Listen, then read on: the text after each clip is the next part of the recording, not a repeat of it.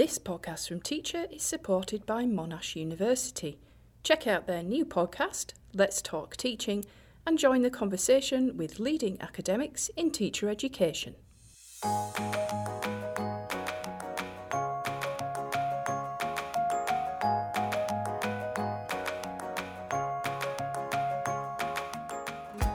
Hello, and welcome to Series 2, Episode 2 of the School Assembly Podcast.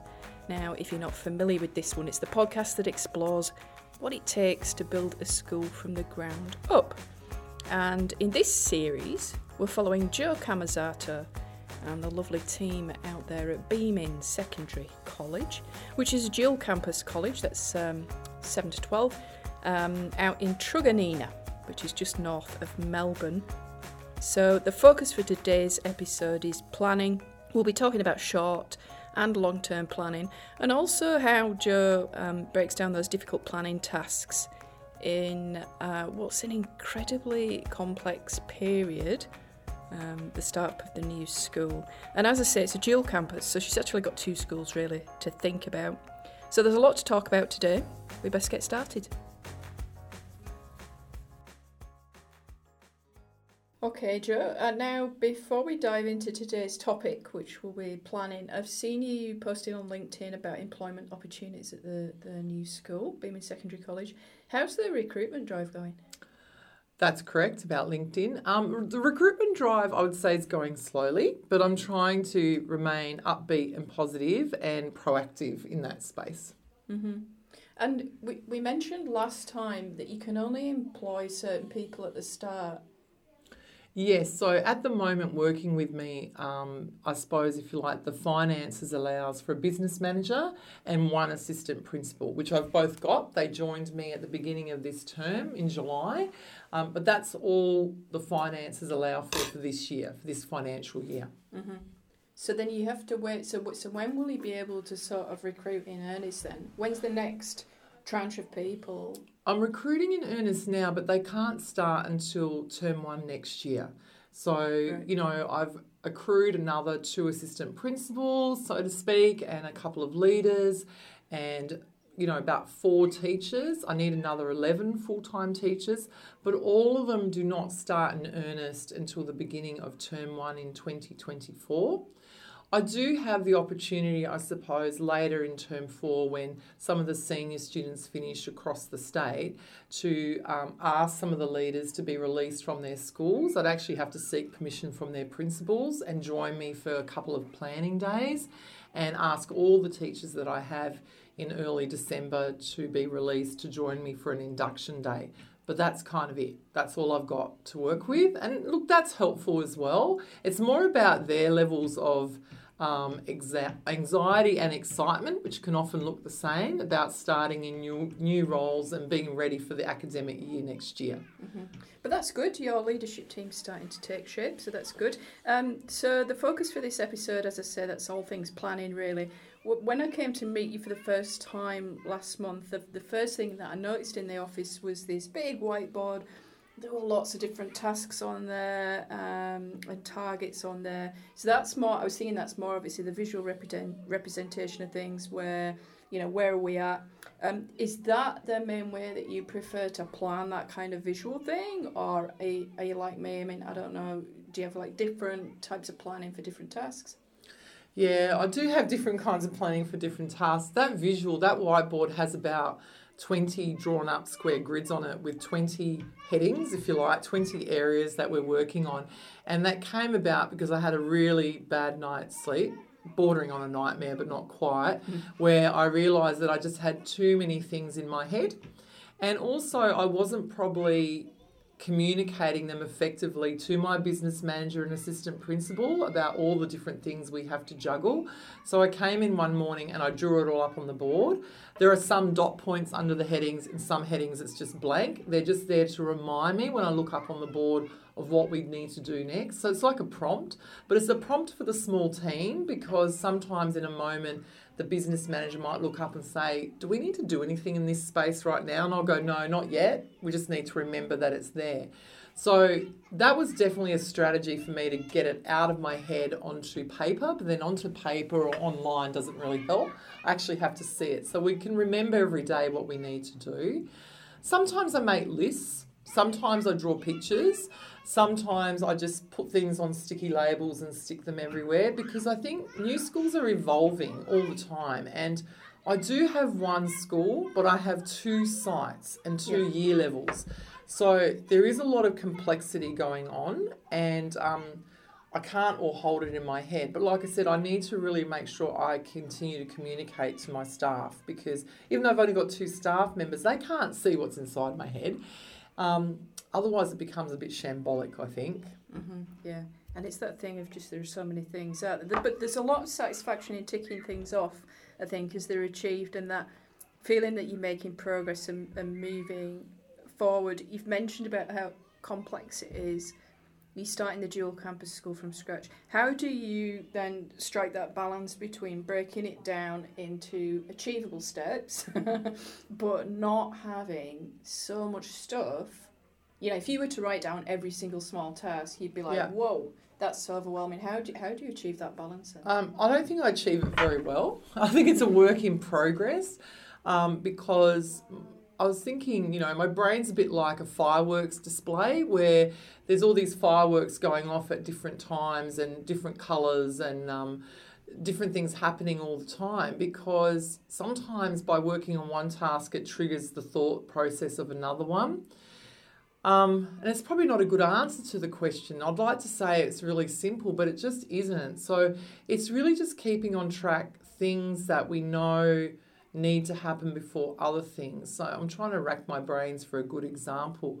Um, like for for example, at the moment, you know, we've been planning what will the curriculum program look like for year ten, and we know that we we've got timelines for that. We've got timelines that we have to have things created by, timelines for when we met the students at year nine to feed into our ideas, timelines for when we need to produce um, some kind of online booklet or tangible booklet for students to choose some choices, you know, things that they want to do next year, timelines for when that's going to have to go into a software program to help us work out how many classes we'll be running along those lines in year 10. So that has to be driven by a timeline because otherwise we won't get there. But then there's other things that just sort of occur and you have to have the flexibility of mind to respond to those things and think that's a really great idea i'm going to now go with this and uh, an example of that is i've been i've had two meetings now with the wyndham tech school with the um, director there, Sam, and we're working on what our innovation program at Year 7 will look like, which is sort of a high school version of a primary inquiry model. And I don't even like to use the word in primary inquiry model because middle school does that really well, but just for, I suppose, people to understand. And I am working with him because it's not just about tapping into the tech school resources, it's about how do I build the capacity of our staff that are going to start really suddenly next year to deliver a program around design thinking at year seven that will capture their imaginations and t- tap into various tools, dig- digital tools, and other tools and technology that will inspire them so it doesn't fall flat? Mm-hmm. And how will they be scaffolded as staff to create good, strong lesson structures and delivery that again will engage the students. So that's come about because of my first visit to Sam, where I went, This is great what you're doing here. And I've been into other tech schools before, but I just felt a really strong connection there. And then I sort of directly knew what questions to ask him. How can you help me with this? Or how could I help this be successful? Because I've tried it in the past and it wasn't successful. So I've made space for that. You just have to. And we'll go back again next term and I might try to bring some of my leaders across if they're allowed to come out of their current schools so that we can keep that thinking going. I can't wait till end of January to go, now what am I going to do? Yeah. You know, it's too late. It's like that thing I often say where you, you've got all these plates spinning, haven't you? It's like the old circus trick of trying to keep everything moving. Yeah, everything's if one moving. crashes down, it's really easy then to just get distracted yeah. by that and lose focus on everything else, isn't it?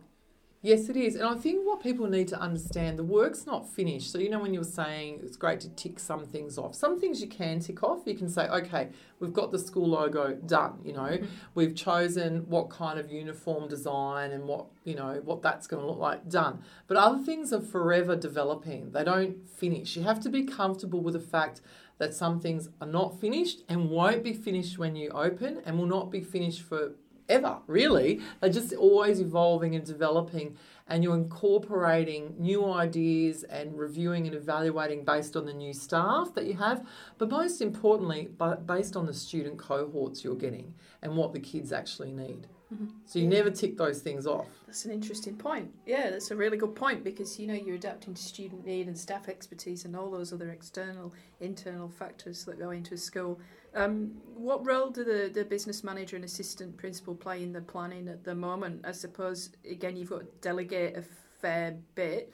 Is it at the beginning, is it just like sheer amount of workload and you delegating tasks, or is it like expertise, or a bit of both, really, a bit of a mix? Yeah, it's kind of a bit of both. Look, they have an enormous role. I mean, Samantha is my business manager, and obviously she's all things finance, um, but that's also about informing me and me sort of going to her and checking in can we afford to do this next year? Um, working out sub program budgets, how much does the arts need, how much does English need, how much can we afford to spend on the two libraries, how much can we afford to spend on the six laboratories we've got to set up. So it's not just two science lab, it's six science labs, but it's she's also looking at things like who are our photocopier providers, who are our partners in terms of what community partnerships do we have around that can help us and support us in the future, like real estate companies, um, recruitment what is happening in the recruitment space, um, how can we tap into that.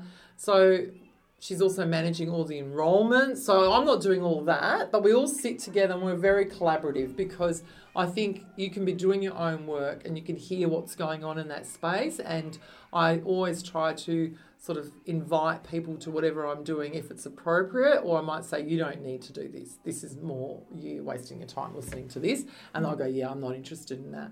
The assistant principal also plays a massive role because this is the teaching and learning person that I have. And what we've been working on in the last, you know, few weeks, this term in particular, is drafting up what is our instructional model going to look like? What are our influences? Um, taking the good out of schools we've been to before and reviewing that and saying we need to be more explicit or let's create a draft anyway to share with the leaders so that they have input as well. But as long, along with that, um, Sandy Sandale, she's been um, going to all our local prep to nine schools, and the first thing she's done is met all the year nines. I have as well, but I've done it more on a different level where I've had a sort of assembly. Some have been more formal than others, and I've presented on the new school and shown them the logo and talked about the meaning behind all that. And then she's been there with me, but then she sat down with groups of students and filled in learning profiles about them. And we're trying to find out what are they interested in? What do they enjoy doing? Um, how can we take some of that? And are there themes there? So the themes are definitely there, you know, and different students, I suppose, across different parts of the city have different things they're interested in. But there's no doubt that this crowd are interested very much in a lot of hands on learning at year 10. So some are keen to try those sort of um, subjects will lead them to more apprentice based pathways, you know, being an electrician, actually naming things like this and want to do building construction. Others are interested in more sports science things. And we have a big belt of kids who are interested in the arts and visual arts in particular. Mm. So we're trying to collect that and put it together and have it reflect in our year 10 curriculum program. Then Sandy will also start to work with me on the year sixes going into year sevens next term. Mm-hmm. That's more about finding out who they are and what kind of transitional supports also we need to put in place. Less so about the curriculum because they're going to get a taste of a lot of different things yeah. at year seven.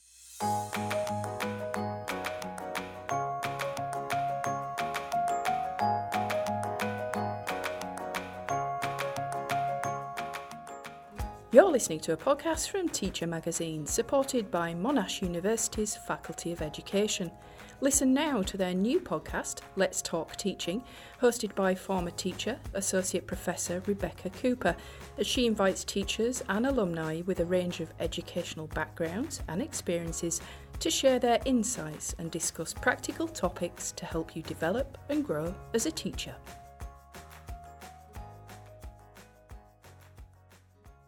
Um, I'm just interested on a personal level then in short term planning. Do you go for quick wins at the start of the day or the, the week? Do you like to cycle between the tasks? Do you like to sort of get into a task for a full day? What, what What's your approach? Yeah, full days are gone. That's a luxury no longer available to me. That was sort of more how I worked um, in term two when I was on my own. Yep. I was able to spend a whole day working on a policy or a whole day where I just contacted people to find out information about different programs. Nowadays, it's not like that at all. Nowadays, it's a mixture of quick wins, but you never know when they're coming. They're just unexpected most of the times. And really, yes, yeah, cycling from one task to another. But in saying that, I am very um, disciplined. So we will always have a strategic planning meeting once a week. That's for two hours, all three of us together, and we have an agenda, we minute things, and we're going through key aspects of school operations or anything that will feed into what we need to have the two campuses ready. So, an agenda item will be recruitment, and an agenda item will be the um, the actual finance budget. You know, how are we going? What will we be um, putting against sub programs? Um, then we also have a curriculum planning meeting, which is separate that I have with Sandy, and that's agendaed as well. And we'll go through clear things and go back. They're rolling agendas because often it's the same thing, you've just worked on it a bit more. But you have to have that going on in the background in order to track what's going. So I might sound like I've got fireworks going off everywhere, but at the same time, there are very clear linear meetings where we follow through on our agenda items and go back and see what we're going to action for the next meeting and that keeps us on track and it keeps everyone talking and hearing about what we need to do next. Because mm, time goes incredibly quickly, doesn't it? Too fast, too yeah. fast, Jo. Uh, that there are short-term things which are perhaps a quick turnaround, although as you say that there are those that, that are ongoing, that are short-term but also ongoing, if you see what I mean. Uh, then you've got your longer-term plans. How much of that longer-term really sort of strategic thinking have you been able to do, or is that really going to come at a, a later date? Is that almost like the first thing in there? I was trying to sort of organise um, it in my own head. Look, it's it's actually in my head all the time, and it's probably on that whiteboard, um, because, for example. I know that next year we have to dedicate time and energy to do a lot of policy work on registering the senior campus to deliver year 11 and 12 here in Victoria. So you we can't do that now. We have to wait till we're opened, and that's always at the back of my mind. Um, even now, how are we're going to plan our meeting schedules, our professional learning community cycles, how which teachers will I find to enable to support that work, um, what time allotment will leaders have so that they can how can they be released to do that work, um, and what will that look like? And at the same time, on the junior campus or the middle school, if you like, I'm conscious that I need to think about already what will year nine look like? What will year eight look like? Um, what type of staff and what type of teaching and learning will engage our students now in this post pandemic era that maybe have been trialled before or have the opportunity to trial something different or change it up or look at the structures. So, strategic planning is always there. It's not always necessarily something that I'm agendering at the moment, but it's on a board somewhere Um, because it's you can't not think about it. It's really important. The same way strategically we're already talking about in a small team, what signposts will we have with students? Like do the year 10s, what camps will they have? What type of camps will they have? Are they having a formal? Yes. What will happen then at year 11 and what will happen at year 12 in that social skills space? Um, if we have these certain speakers now at year 10 or year 7 or opportunities, what will that look like in the future? If I introduce house, you know, do we put kids in houses? What will that look like as we get to 10, 11, and 12? Um, so, yeah, it's always there It's always in the background Mm-hmm. all the time. Yeah, because it's got to be, yeah, it's got to be way ahead of time, hasn't it? And then you can, and then you can fill it in as you go. Um, okay, then you've mentioned this about being flexible and adapting, but how do you keep on top of everything? I mean, I guess there are weeks when you don't keep on top of everything like everybody else, but how, how do you get that flexibility? I don't know. Oh, I don't know either because I don't know if I'm always that good at that. I don't. I mean, um, it's really important. I know that if I don't sleep well, I have to sit down and actually put it on paper or type it up, Yep. or draw it up, or I maybe need to hold some kind of meeting or reach out and communicate to people that I need to put something down. Like I'm concerned about this, or I need to set aside time to think that through because that means I'm getting too overloaded. I definitely need to consider that um, because you can feel overloaded in this space. It does help that I've kind of done it before. Yep. It definitely does help because I know what to invest energy in and what to let go, and I can come around with that. I don't need to fixate on not knowing whether the school's got fobs or keys. And also, I have built, I suppose, some really good contacts over the last five or six years. So, you know, I still probably haven't articulated a literacy model or a way of teaching writing um, that I think will be important at year seven and year 10. I'm very aware that there are a lot of reading models and, liter- and writing models in primary schools, but what can I take into the secondary space? And I definitely had this at my previous school. And what will a numeracy model, what will maths look like? They're two different things, but in secondary they overlap. But I know some excellent people that can help me with that. So that doesn't, that I suppose, reduces my concern in that space. It's about when do I tap into them? Because you're not doing this on your own. You have to remember there's a whole community of educators out there. And if you've had good rapport with people, there's always people that can put you in the right direction and help you build um, what you need to do without feeling overwhelmed.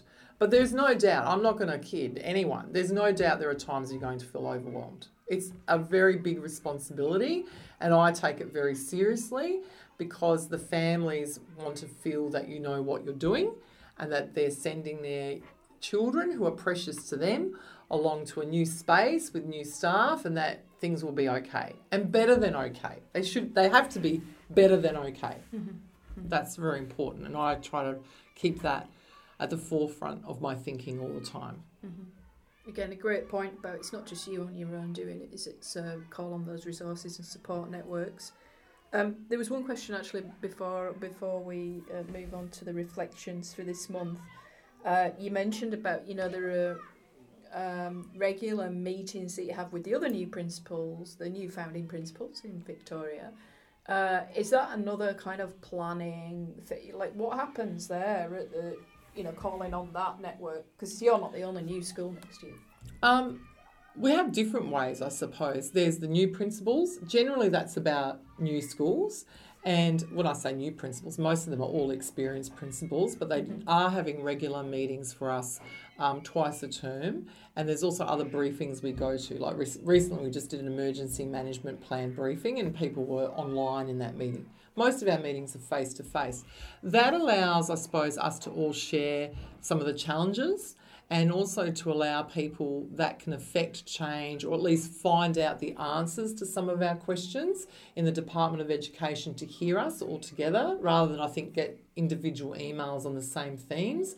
And it doesn't mean they're going to come back with an answer that resolves whatever challenge we have, but I think it is important to have that roundtable discussion. And in those meetings, you can also pick up on what someone else is doing and think, oh, yeah, that sounds interesting. Maybe I'm looking at this in the wrong lens, or I can switch my perspective. Um, on top of that, um, I've returned now to the Wyndham Network, which is the network that I belong to as a principal, and I've been going to the Wyndham Network meetings and the area forums of this particular part of Melbourne.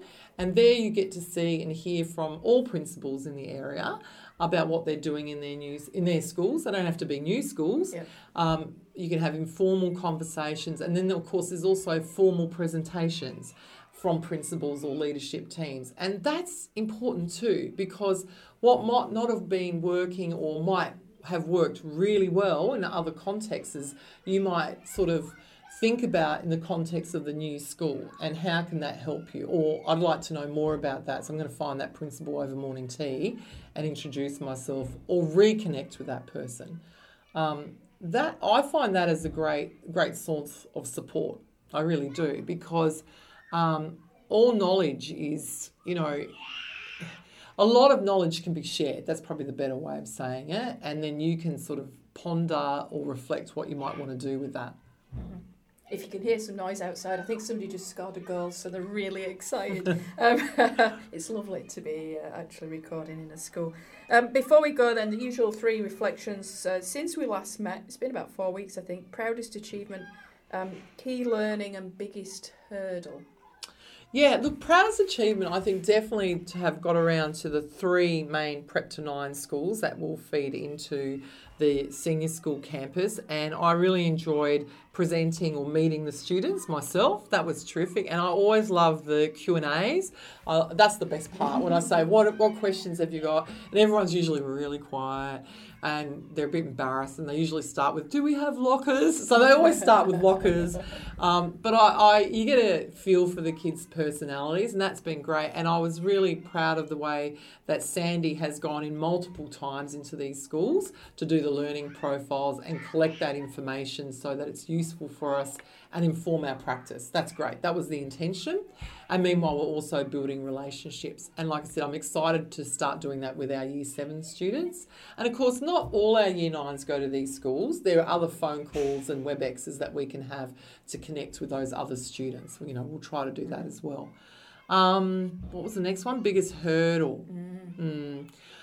I know we're not going to talk about this today, but I will say the slow, slow recruiting is the biggest hurdle because you know, our curriculum programs, the success of some of our curriculum programs and offerings at both year seven and year 10 are relying on us finding teachers who can deliver them. And that's hard because you don't want to start saying, oh, we're not going to offer that, you know, semester unit to um, students because I haven't got a teacher yet. You just have to stay calm and keep using your resources and hope that it'll work out but it is a hurdle because it can stop the positive thinking. Yep. Um, it really can. You can start to go into what's plan B and C, and you think, no, just relax. Yep. There probably needs to be plan B so, soon, but right now, relax and just keep deep breathing and keep doing what you're doing, and hopefully that will continue to sort itself out. But it is a hurdle. Mm-hmm. Um, what was the next one? The last one? Key learning. Key learning. Okay, the key learning for me is more about the fact that um, it connects to the theme that there's a lot of support out there. It's been really exciting for me or enjoyable for me to see that you know the relationships I've built over the last few years that those people are really happy to help me.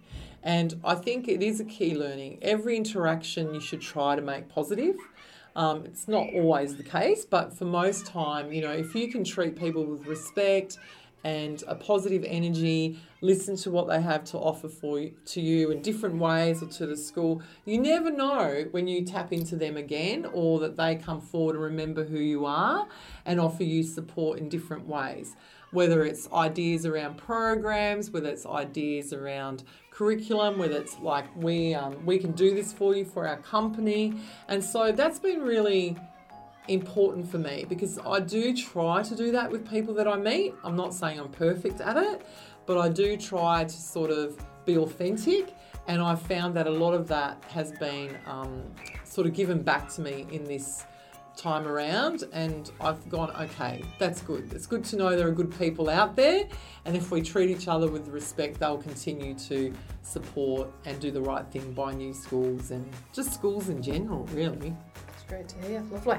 Okay then, well we will that's it for this episode, but we'll catch up again next month. We will be talking about recruitment, I think, next month. So let's keep our fingers crossed for good progress in the next few weeks and I'll catch up with you then. Thanks, Jo. That's all for this episode. Thanks for listening. If you want to keep listening now, then you can access podcasts in our archive. You just head to teachermagazine.com to access those or wherever you get your podcasts from. If you could do me a massive favour as well, if you could leave a review on the podcast channel, that would be awesome. Helps people like you to find the podcast, and uh, it's also a great support for the team. So, thank you for that.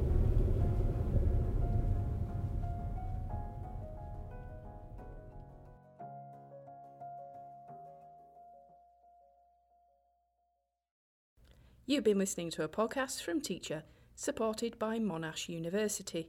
Listen to their Let's Talk Teaching podcast for valuable strategies and insights on the challenges teachers face today.